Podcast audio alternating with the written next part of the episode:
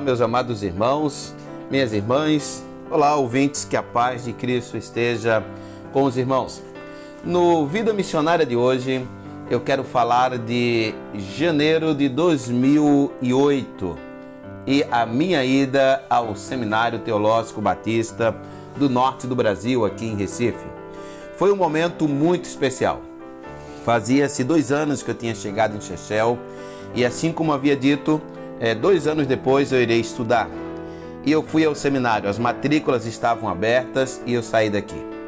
Ao chegar lá, tomei consciência que a matrícula era 252 reais e a inscrição era 50 reais. Então eu só podia fazer a inscrição. Eu então fiz a inscrição, 50 reais e voltei para casa.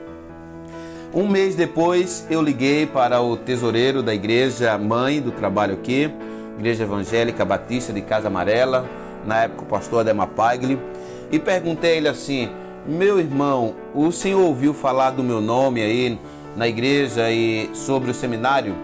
E ele disse: Pastor, ouvi assim rapidamente. E mais do que se trata? Eu disse: Aqui eu fui ao seminário fazer a matrícula, mas ao chegar lá, é, a matrícula era 252 e eu só consegui pagar a taxa, que era 50 reais.